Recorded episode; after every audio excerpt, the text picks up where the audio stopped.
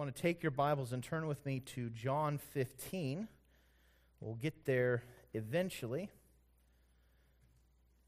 But we are, sorry, I, I forgot to get this set up, my screen set up just how I need it for this evening. Looking and continuing to look at our study of Christ as prophet, priest, and king. And we have spent some time um, a lot of time, not some time, a lot of time talking about the prophetic role of Jesus Christ. And so now we're going to talk about the implications of that for believers today. So, what does it mean? Christ is the promised prophet from Moses. He is the one who speaks not on behalf of God, but as God. He perfectly fulfilled the prophetic role uh, as was given in Scripture. So, what does that mean for us today? Um, how, how does this affect our everyday life? And, you know, there are some things that I think we could immediately draw as conclusions. So, Christ's words and the words given by Christ or through the Holy Spirit, those are words that we need to pay attention to, that we need to take heed to. Um, the words that Christ gave were not just prophecies for his day and age, but they are truths that are timeless. They are things that are important for us to recognize and to live by on a daily basis. And so I think that's one of the obvious uh, applications. But what we're actually going to see here, in particular, understanding the, these, per, these three particular roles, is how we as the church are able then to take up, in one sense, the mantle of Christ's prophetic office.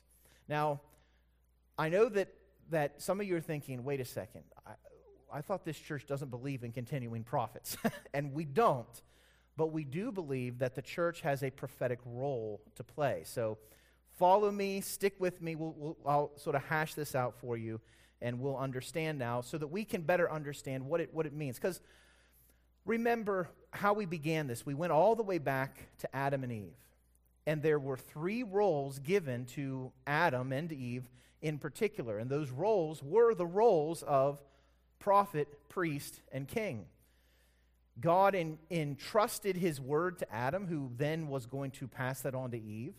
They were both called to have dominion over the world. That's the kingly role.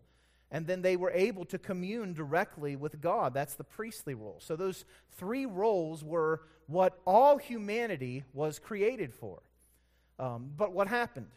Sin entered the world. And because of sin, those roles and the, um, the, the administration of them within humanity became marred. In fact, it became impossible for us to keep those particular roles. So, what we find then in the glorious truth about the gospel is that Christ has not just saved us from, from destruction, not just saved us from his wrath, but he has also restored us to now fulfill these particular roles that he had given to mankind from the beginning. Remember, Christ is the second Adam. And as the second Adam, he is able to create a whole uh, multitude of his people who can now fulfill the roles that mankind was created for. So, I wanted to talk briefly in introduction about what we've been looking at. So, we have seen, again, that Christ perfectly fulfills the role of prophet. As we mentioned, Moses, and when he gave the law, said that there will be another prophet that will arise like him among God's people. That fulfillment was not found in Elijah, it wasn't found in Samuel, it wasn't found in Isaiah, Jeremiah, or any of the Old Testament prophets. It was found in Jesus Christ. He was the fulfillment of Moses' prophecy. We spent time talking about how his words were tangibly different. He spoke words of wonder. We talked about how the, it was obvious to people he had authority, not like the rest of the men that had been teaching the Jews in, the, in that day and age. And then, just for brevity's sake, I didn't deal with this, but we could have also spent a lot of time to talk about the works that Jesus did and how they were a accompaniment to his prophetic words. Um, just a quick, quick little rabbit trail to see how this sort of worked out. So, Jesus feeds 5,000 people. He feeds them with what? What does he have? Fish and bread. So uh, how, how, many, how, many, how many of each? Five what? Loaves and two fishes. And so he feeds them with primarily bread, which was actually something that was commonly uh, the case in that day and age. It wasn't like today where you can, you know, go over and go down to Woolies and pick out, you know, your own fish, you know, out of the tank and everything. Which I've often wondered, like, could I do that? Could I pick out the fish that I'm going to eat? Like, it just, it's big eyes looking at me. But, anyways, um, bread was essential to survival in the first century. Now, we live in a day and age where bread is evil. Like, bread is the thing that's going to kill you. Less bread in your diet. You know, that's what we hear with diets today. My, my dad um, has a saying, and he, he just turned 75 today. Um, and so he has this saying. He says, The wider the bread, the sooner you're dead. So I, I don't, know, where he came up with that. Um, but uh, but bread, bread, is, bread is really important. Um, Jesus, when he does this miracle, then he, after that, he calls upon his listeners to hear that him say, I am what? The bread of life. And so the, the miracles that he did, they were, especially in John's gospel, if you look in John's gospel, they are structured in such a way so that they, they hold up or validate the claims of Christ's prophetic words. And in fact, this was really the purpose of signs and wonders in Scripture. They're given to validate the Word of God.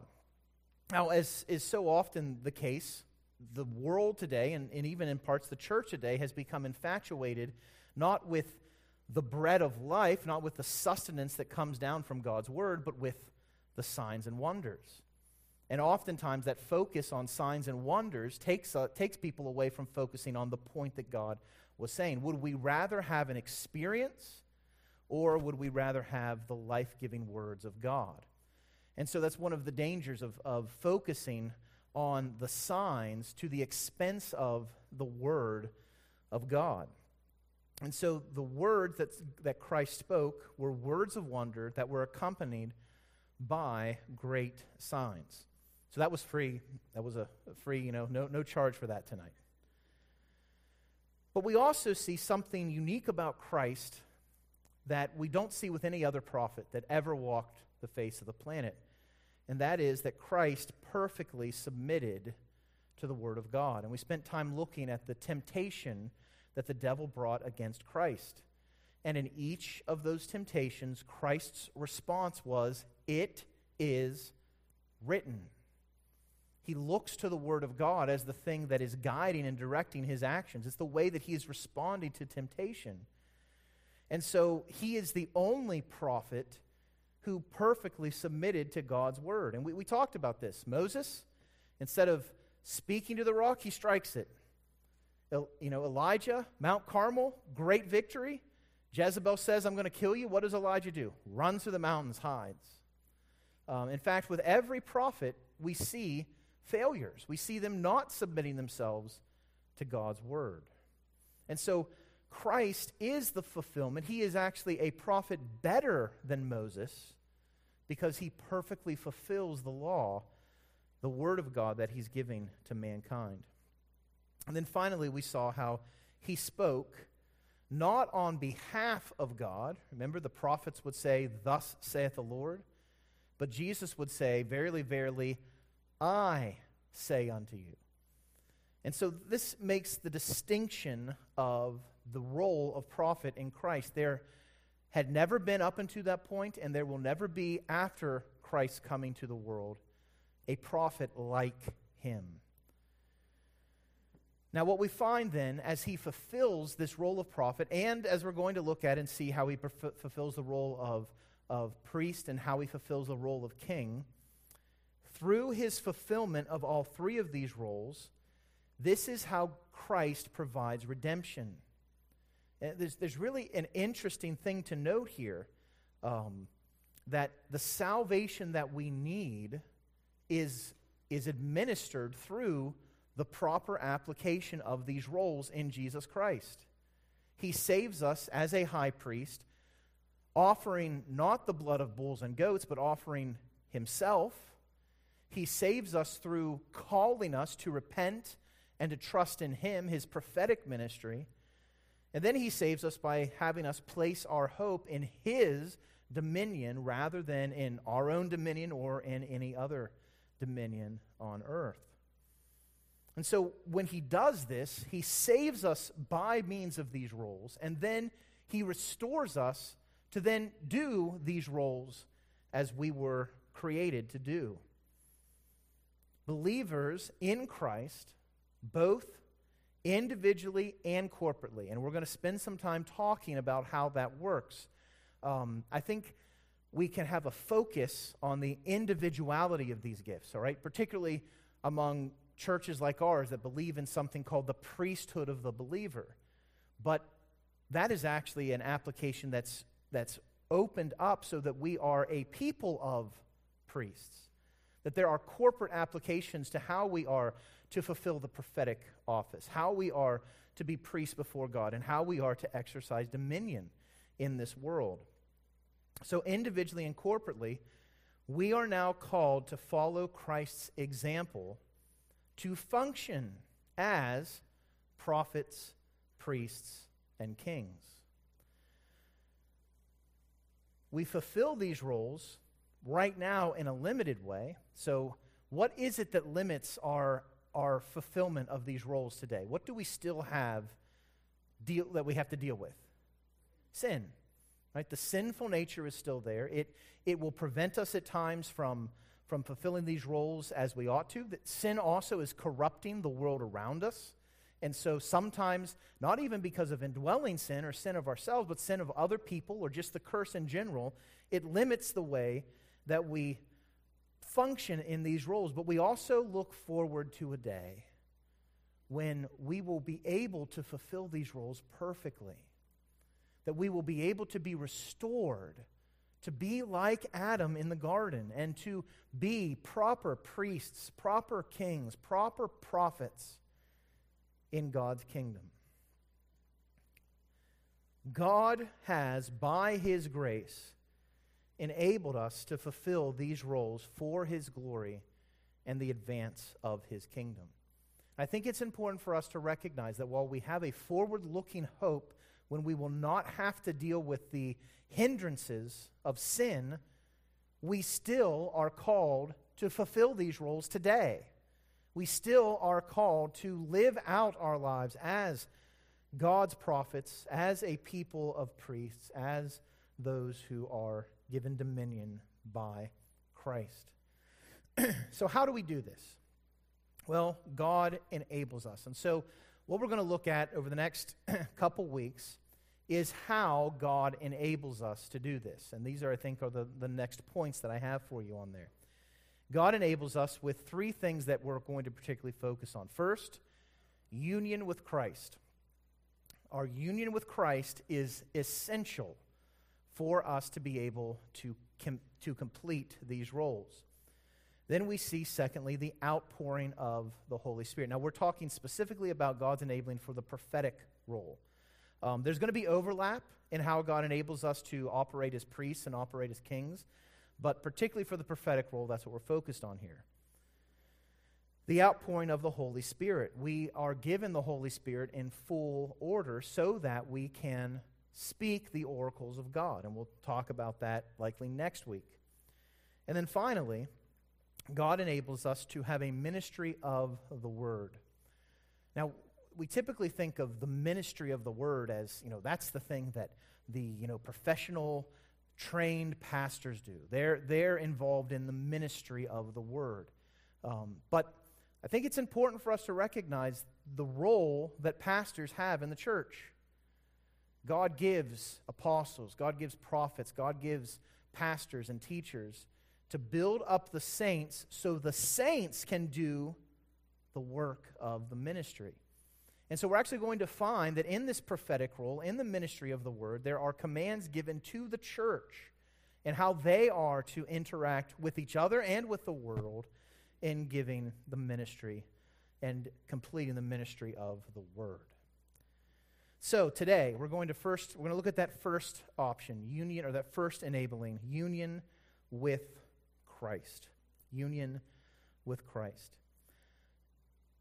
This I think, is an often neglected doctrine in the church today.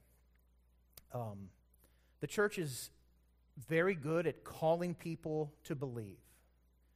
Right? We, we, we, oh, and I say very good, that's what we tend to focus on. Sending out the message of the gospel, calling people to repent, to turn to Christ. And that is the message that we've been entrusted with. But what does that mean?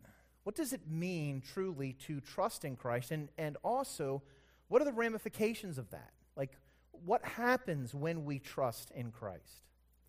And what we find in the scriptures is that that unites us with Christ in a very spiritual and mystical way in which some things we're not going to fully understand in this life. It will take, when we go to heaven, we still may not understand everything that is involved in our union with Christ.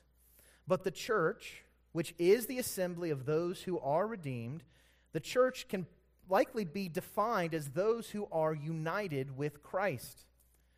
Paul makes this abundantly clear in the book of Ephesians. In one sense, Christianity is defined by being found in Christ by faith. Ephesians chapter 1, we, we know these verses very well. Ephesians 1 3 through 4. Blessed be the God and Father of our Lord Jesus Christ, who has blessed us. Where, does, where is that blessing found? In Christ. With every spiritual blessing in the heavenly places, even as he chose us, what? In him. Before the foundation of the world, that we should be holy and blameless before him. How does this, this uniting happen? Well, he says in verse 115, For this reason, because I have heard of your faith in the Lord Jesus and your love toward all the saints. It is faith in Christ, trusting and resting completely in Him, putting our confidence fully in Christ, that now places us in Him. We are united to Christ by faith. Now, we have a tendency to focus on what Paul says in Ephesians 1 3, and rightly we should. Every truth of Scripture is a, is a glorious thing for us to consider. And we focus on the riches that this union gives us. All right? We're blessed with every spiritual blessing in the heavenly places in Christ. That's wonderful, isn't it?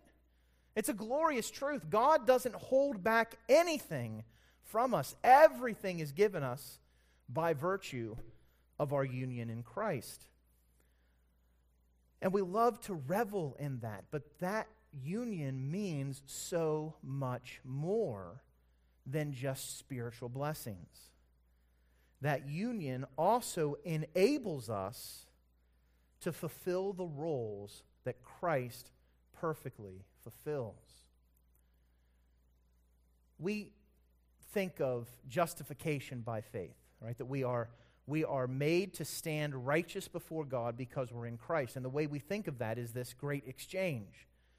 God takes our sin, imputes it to Christ, judges Christ on our behalf, and then he takes the righteousness of Christ, imputes it to us, so that these our righteousness or our sin goes here, Christ's righteousness comes here, and through this great exchange, we're able to have and stand before God justified. So that when God looks at us, this is what the scriptures are saying. When God looks at us, he doesn't see our sin, he sees Christ's righteousness. That's marvelous. And it's a glorious thing for us to hope in. But also, being in Christ allows us to also have, from a mystical and spiritual reality, the ability to stand as Christ stood and to do what Christ did. That's why the Christian life is seeking to be found more in conformity to whose image? To Christ's. We see his glory in the Word and we're changed into that same image from one degree of glory to the next. So, so what does that mean then for these roles, the prophet, priest, and king? We can fulfill them in Christ we have the ability to go about and, and continue to do these roles as Christ has done. Not to the same extent, obviously. We are not Christ, but we are found in Christ, enabled to complete these roles. And, and look at what Paul says in 1 Corinthians 15 49. Just as we have borne the image of the man of dust, we shall also bear the image of the man of heaven. I think this is important for us to recognize that, that we are not like the first Adam through the redemption that Christ has done. We are called to be like the second Adam. We're to look like him, we're to bear his image. And I think what we look at is, as we look at the entire scope of what Scripture is doing, that is primarily seen in our fulfillment of these three roles. That we are called in Christ to be prophets, that we are called in Christ to be kings, that we are called in Christ to be priests. Sorry, I got them all mixed up there. So, Christ, who perfectly fulfills what we were created to do, restores all of those who are in him to complete the roles God placed us here to perform for his glory. So, by virtue of our union with Christ, we are now restored to complete these roles now. There are three passages that I want us to consider this evening about how this looks. How does this look in, in what the scriptures have for us? How do we do this? How do we live and complete these roles in union with Christ? And so we're going to begin by looking at John 15, chapter 1, or John, John chapter 15, verses 1 through 11. This is a well known passage. This is the vine and the branches pass, passage. But I think what we see is we're going to just sort of go over this and, and look at this from a very high view because there's a lot to unpack here, right? We could spend we could spend months going through what Jesus says here in John chapter 15. But I want us to, to see the main point about how union with Christ allows us to complete the roles that he's calling us to complete here in John chapter 15. So let's go ahead and read the passage, and then we'll come back and make some observations. Jesus says, I am the true vine, and my Father is the vine dresser. Every branch in me that does not bear fruit, he takes away. And every branch that does bear fruit, he prunes that it may bear more fruit. Already you are clean because of the word that I have spoken to you. Abide, what is the next two words? In me. And I in you. As the branch cannot bear fruit by itself unless it abides in the vine, neither can you unless you abide in me. I'm the vine you are the branches. Whoever abides in me and I in him, he it is that bears much fruit. For apart from me, you can do nothing. If anyone does not abide in me, he's thrown away like a branch and withers, and the branches are gathered, thrown into the fire, and burned. If you abide in me, and my words abide in you. Ask whatever you wish, and it will be done for you. By this my Father is glorified, that you bear much fruit, and so prove to be my disciples. As the Father has loved me, so have I loved you. Abide in my love. If you keep my commandments, you will abide in my love, just as I have kept my Father's commandments and abide in his love. These things I have spoken to you, that my joy may be in you, and that your joy may be full. There's so many glorious things to, to pull from this passage. There's a lot here that, again, I mentioned we can't take the time to really unpack. But what we find here is that Christ here is sort of giving us a, a object lesson, lesson of how union with him works. What, what does it mean to be in Christ, and how does that affect the way that we live our lives? And so Christ's illustration of the vine and the branches helps us to understand how we can, united to him, particularly fulfill the role of a prophet. Christ is the vine, his people are the branches. Now, there's some things to note that, he, that we need to consider that he talks about here. First of all, what happens to fruitless vines? They're withered. They, they wither and they're taken away. He speaks specifically about how the Father is the vine dresser and that branches that don't bear fruit, he takes away. He goes on and, and speaks about how if, if anyone does not abide in him, he's thrown away. He's taken away like a branch and withers. The branches are gathered, thrown into a fire, and burned. Now, it, it, I think it's important to note here he is making a difference between believers and unbelievers. And what is the difference? Abiding in Christ, union with Christ. A branch that is not connected to the source of life that Christ is, is taken away. Fruitless branches are taken away. But then he also says that fruitful branches, what happens to them? They're pruned. He says again in verse 2 Every branch in me that does not bear fruit, he takes away, and every, every branch that does bear fruit, he prunes. What this means is he takes away the areas in our lives that would remove us from abiding in him more so that we can then bear more fruit. That, that's what he's saying. The purpose of pruning is so that we can do more for the sake of the glory of Christ and we can bear more fruit.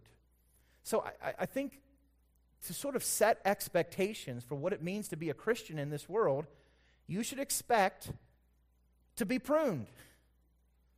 Right? You should expect that the sinful areas in your life, the areas that are not in accordance with Christ's glory, the areas where you're not abiding in Him, that, that God, the Father, would cut them out of your life. Now, is, is that pleasant? No. But yet it's useful because He's taking away the, the areas of our life, the things in our lives that are removing us from being fruitful for his sake. Now, what is it that makes the difference between a fruitless and fruitful vine? Well, we've already answered that abiding in Christ. But, but continue looking with me here.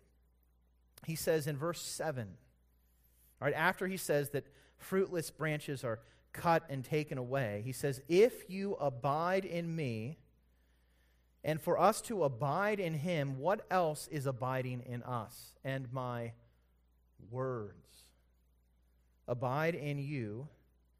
Ask whatever you wish, and it will be done for you. It is the word of Christ that prepares us to be fruitful vines. The prophetic ministry of Christ must first take hold in our own hearts and in our own lives. It must first bring us to a point where we are standing in full dependence upon Christ and Christ alone. That we are depending in faith upon Christ before we can be fruitful. Now, think again about this example of a vine and the branches. All right, the vine carries life to the branches, right? The, you know, we think about how the veins that go up into the, you know, I'm no biologist or whatever you call somebody who studies plants. I don't know what that is, but anyways, I'm not, that's not me. But I know that like when you look, even if you look at a leaf, you can see the veins that travel from the branch to the leaf, and the branch is connected to the tree so that it can have life in it. What is it from this illustration that passes through those veins, that gives life to the fruitful vines or the fruitful branches. It is the Word of God. And if we think back, what was it that Peter said about Christ's words that had him continue to be with Christ? Remember? He says after he had fed 5,000 people, they're following him. Who wants to jump on the bandwagon and, and the gravy chain that is Jesus, who can take five loaves and two fishes and feed everybody? I mean, why wouldn't you follow that? Then he calls people to put their trust and faith completely in him and him alone and to not trust in anything else. And it's the hard saying that he says. And, and many, of his, many of his disciples go away. In fact, notice the means by which the Father pruned those disciples off of the branch through Christ's words. And so there actually is a reality that the words of Christ will produce either death or life. They will either work in those that are impressed by the word through the Holy Spirit, they will work for life in their lives, or it will turn them away from the, the vine to their own destruction. And so we see that the crowd stopped following Jesus at that point. I think it's, it's interesting. That happens in John 5 and 6. All right, so John's gospel has, you know, 20 some, 21 some chapters. And it just, it's just interesting. This is, again, another freebie. John, very early on, talks about, a, from a human standpoint, a failure in Christ's ministry. You know, not that it was a true failure, but from a human perspective, oh, he had these crowds and now nobody's following him. Which I think should help us sort of think about and, and, and realize what does it mean to be used by the Lord? Is it about big crowds? No. It's about faithfulness to his word. That was another freebie. I'm just full of freebies today. So all these crowds go away, and he turns to the disciples, the 12, and he says, Will you also go away? And Peter's response is, No. Where are we to go? You have what? The words of life. And so Jesus here in John 15, I think, is picking up on that, and he's saying, Look, you have to abide in my word. My word needs to abide in you. The prophetic role of Christ is what enables us to be fruitful in this world. So we're prepared by the Word of God, and then that preparation works to have us abide in Christ. Again, notice what it, what it did with Peter and the disciples. Instead of going away from Christ, they decided to stay with him, to abide in him. So I want to talk quickly about these two things preparation by the word and then abiding in Christ. Again, the prophetic ministry of Christ must take root in our lives. It is through the prophetic ministry of Christ, his word, that we come to be united to him by faith. What does Paul say in Romans? Faith comes through hearing. What is it that we hear? Hearing by the word of God. So it is the, it is the prophetic work of Christ that prepares us to be in him. And those words of life must be the source of continued life for his church. This is why the ministry of the word is so important among the church, because it is our very lifeblood. It is the very thing that enables us to bear fruit. There have been, over the years in the church, people trying to be novel and to bring new things into what makes the church the church. Whether it be a whole host of different programs, whether it be an entertainment driven focus, whether it be um, trying to make the church sort of like a social club and be, having that be the thing that people rally around. In, in fact, it's interesting if you look particularly in American history and you look at the churches in America, all right, and we think of the main denominations, all right, you've got, you've got the Presbyterian Church, you've got the Baptist Church, you've got the Methodist Church, and, and we talk about what we call mainline denominations. These are the ones that have the United in front of their names United Presbyterians, United Methodists.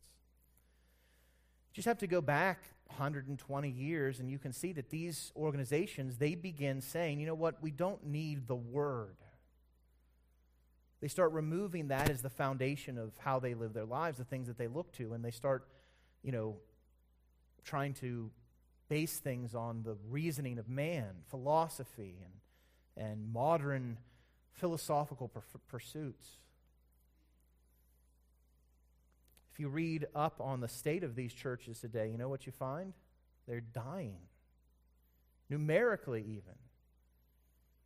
And so, as, as Christ describes a, a branch that doesn't abide in him, he speaks about how it withers. And we see that in churches that have abandoned the Word of God. They wither. And it's not even so much the numerical growth that is the evidence of that withering, but it is a loss of union with Christ, of abiding in Him, of spiritual life and vigor that indicates the death of these branches. So Christ's words of life must be the source of continued life for His church. So we then as we look to the Word, we are to abide in Christ. Now, what does this mean? What does it mean to abide in Christ? Again, look at verse 7. If you abide in me, and my words abide in you, ask whatever you wish, and it will be done for you. Now, just to quickly note, Jesus is not saying that he becomes a genie here. You know, ask whatever you wish, and it will be done for you. So, you know, oh, I'm abiding in Christ, his words are abiding in me, so, you know, I want this or I want that. And, and then and if I don't get it, well, then I give up on it. No. What is it that constrains or forms our wishes? We talked about that this morning. Our passions are guided by the Word of God, by, guided by how we know Him. So if we are abiding in Him and His words are abiding in us, then we're not going to be asking for things outside of His will. So we have to keep that in mind here. That's, Christ is not saying he becomes some sort of um, spiritualized genie. But rather, he's saying that we need to abide in him and his words abiding in us so that we can then bear fruit. And that's the thrust of this. What should be the great desire of our lives? What should be the thing that we're passionate about? The glory of Christ. So, how does that bear fruit in our lives? Abiding in him and his words abiding in us. So, what does that abiding look like? Well, it requires a real, personal, and continuing relationship with Christ. A real, personal, and continuing relationship with Christ. Our lives before the Lord are not merely theoretical. We, we have the promise of the presence of God always in Christ Jesus. Jesus says that if we if we come to him, he will make his home with us. He's come so that we can know him in a real and tangible way.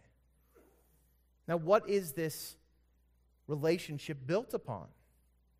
Well, what is the thing that abides in us? His word. How, any relationship requires communication, right? You know, two people get married and they never talk to each other. Is that a good marriage? No. Although maybe you're like, well, sometimes I wouldn't mind that. No, that's, it shouldn't be how it is. Requires communication. How does God communicate with us? His Word. And so, so here's, I think, where we can begin to sort of connect the dots and say, well, what does it mean for God's Word to abide in us? That means that we meditate upon it.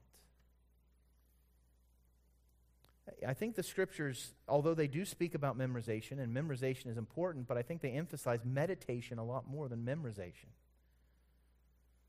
So that we, when we think about what we heard, say, this morning in worship, or what you're hearing tonight, or what you read of God's word at the beginning of the day, that you're thinking about those things throughout the day.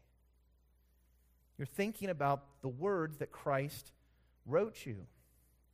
When I was in college, uh, Rita and I both went to a pretty strict college, all right? Um, and so we had to be in our dorms by 10 o'clock, all right? Doors locked. If you got caught out of your dorm at 10 o'clock, you had to go to the central dorm, and there'd be a guy there, and he'd write you up and give you demerits, all right? So that was, that was sort of the, the, the atmosphere that we went to school in. Um, but they had, you know, they understood these are college students, and, you know, they're starting to, to look at people of the other sex, and then, then there, you know, there's, there's, there's butterflies growing and everything like that. And so, so they had a way for us to communicate with each other, and they called it night mail. And so what you do is you would write a note and, and you'd stick it in the night mail box. You tell, you know, say it goes to this person at this room in this dorm. And then they'd, they'd do this great exchange in between the two dorms. The two dorms were on separate, different sides of the campus as well. And so they'd come to the, to the middle of the campus and they'd exchange these notes and, and, you know, you'd get these. And so, you know, you'd always be excited when around 1030 there was a, a note dropped in front of your dorm room. And so you get to see and, and read this night mail that we would have. And so, you know, you, you get it, and it would be something that would be precious to you. I remember sometimes Rudy would spray a little bit of perfume on it, and ah, smell it, you know. And, and I would take that, and, you know, it would be an offense to her if she wrote this letter and I just said, oh, that's nice, and then threw it in the garbage. I wonder how often we treat God's word that way. I wonder if that's why so often we struggle with bearing fruit in our lives. Because we neglect the meditation of His Word. In fact, that's how we abide in Him. That's how we have this relationship with Him. That's how we hear from our Savior, meditating on His Word. And then there's continued communion through prayer. That's where we get to communicate with the Lord. Now, we, I think, so often think about prayer as requests. Bring our requests before God. And that is legitimate. I mean, the, the Lord tells us lay our burdens upon Him. He wants us to bring those things before Him. But have you read the Psalms lately? The Psalms are, are songs of worship, but they are also primarily prayers. And sometimes there's no requests in the Psalms, there's just an overflow of emotion, pouring out your soul before the Lord. Sometimes it's they say things in the Psalms that we think, well, I would never say that to God, and yet the psalmists say it. We express our frustrations. We express the difficulties in life. I mean, I, I, I love the series that we did here. You know, we finished up at the end of last year on the Psalms because there's a, a focus on truly just baring our hearts before the Lord. That's another part of how we abide in Him. Instead of letting the frustrations of life sort of fester inside us, we release them to the Lord in prayer. We don't take things into our own hands, we let God be the one that we turn to in these things. And so, what does it then look like to bear fruit? Because remember, what is Jesus saying? We're called to bear fruit. In fact, he takes away the branches that don't bear fruit. So, what does that fruit look like? Well, notice what he says he says in verse 9, As the Father has loved me, so have I loved you. Abide in my love. What does fruit look like? Well, it begins with abiding in Christ's love. This is not just reveling in the love that Christ has for us, but it's also seen in loving others the way Christ has loved us. And if you want to read more on that, read 1 John. He talks a lot about how important it is for us to love one another.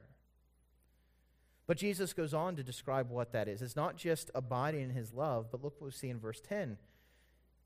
If you keep my commandments, you will abide in my love, just as I have kept my Father's commandments and abide in his love. Again, that union, what did Christ do? How did his life look? Is something that is to be produced in us. And so we abide in Christ's love, but then secondly, we keep Christ's commandments. We obey the word that is given. And everything in God's word is given to us so that we would be more like Christ and, and it would mold us to be more like Him. So when the scriptures tell us that we are to speak of Christ to the world around us, what are we to do? Speak of Christ. When we are to encourage each other in psalms and hymns and spiritual songs, those that are based upon God's word, what are we to do? Do those things. And then finally, that fruit looks like full rejoicing because of Christ's word. These things I have spoken to you, he says in verse 11, that my joy may be in you. Now, this is another freebie. Who do you think the happiest person that walked the face of the planet was? You ever thought about this? It wasn't jolly old St. Nick, it was Jesus Christ.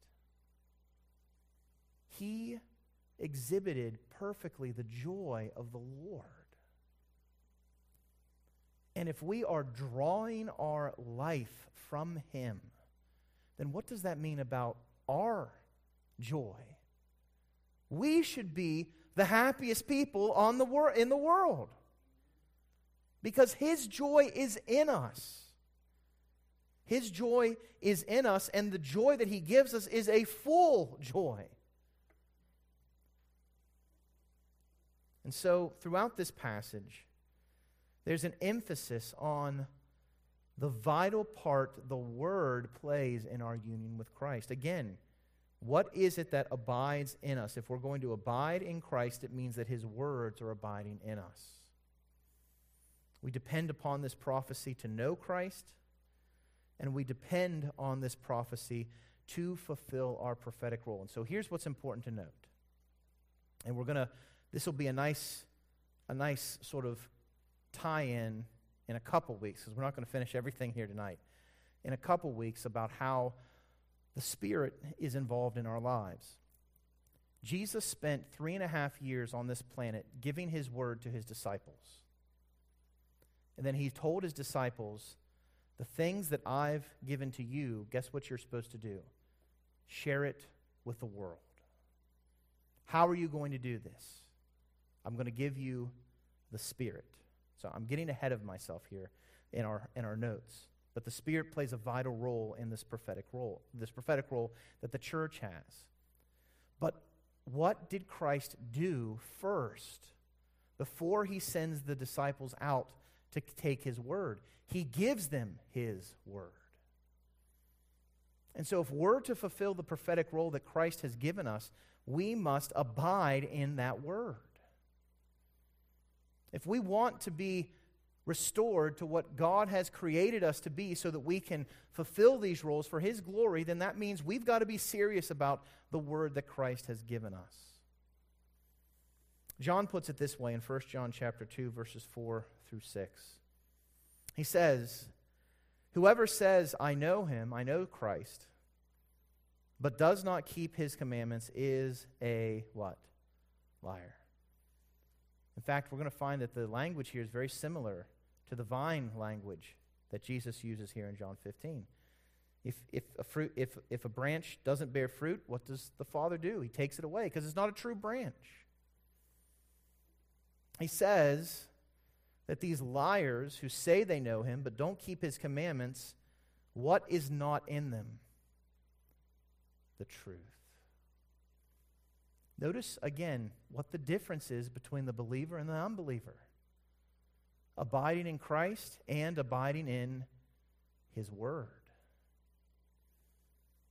But, and then this is what's so important whoever keeps His, not commandments, but His what? His Word. In Him, in that person, truly the love of God is perfected. By this, we may know that we are, and then here's that important word, in Him. Whoever says he abides in Him ought to what? Walk in the same way in which He, and who's the He here? Christ in the way that Christ walked. So, John is telling us that these roles, our lives, set to be like Christ, in particularly the prophetic role, is found in having the Word of God abiding in us so that we can then walk in the same way, we can complete the same roles that Christ completed by virtue of our union with Him. We're not done here yet looking at this union with Christ, and next week we'll pick up in Acts chapter 1. So if you want to read Acts chapter 1, verses 6 through 8, and then Ephesians 4, 15 through 16 uh, for this week, something to maybe study up on. We'll talk about that this week in regards to this union that we have with Christ and how we are to fulfill these roles. Let's pray. Father, Lord, we thank you for the hope that we have, that we are united in Christ by faith. Father, I pray that uh, we would take what we've learned tonight. Uh, we have focused on how, what it means to abide in you, to have your word abiding in us, to, to be cultivating this relationship with you as we meditate upon the word, as we, as we spend time in prayer, is what we're doing right now, Lord. Uh, may we truly seek to be constrained by these truths so that we can walk as you walked on the earth. Father, it is a, a high calling to, to be called to walk as the Son of God walked upon the earth. But Lord, we know we can do it not because of ourselves but because we are united to you in faith.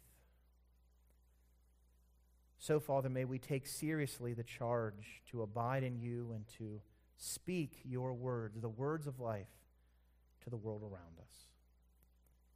For the work in our midst by your Spirit today, we pray these things in Christ's precious name, pleading his blood.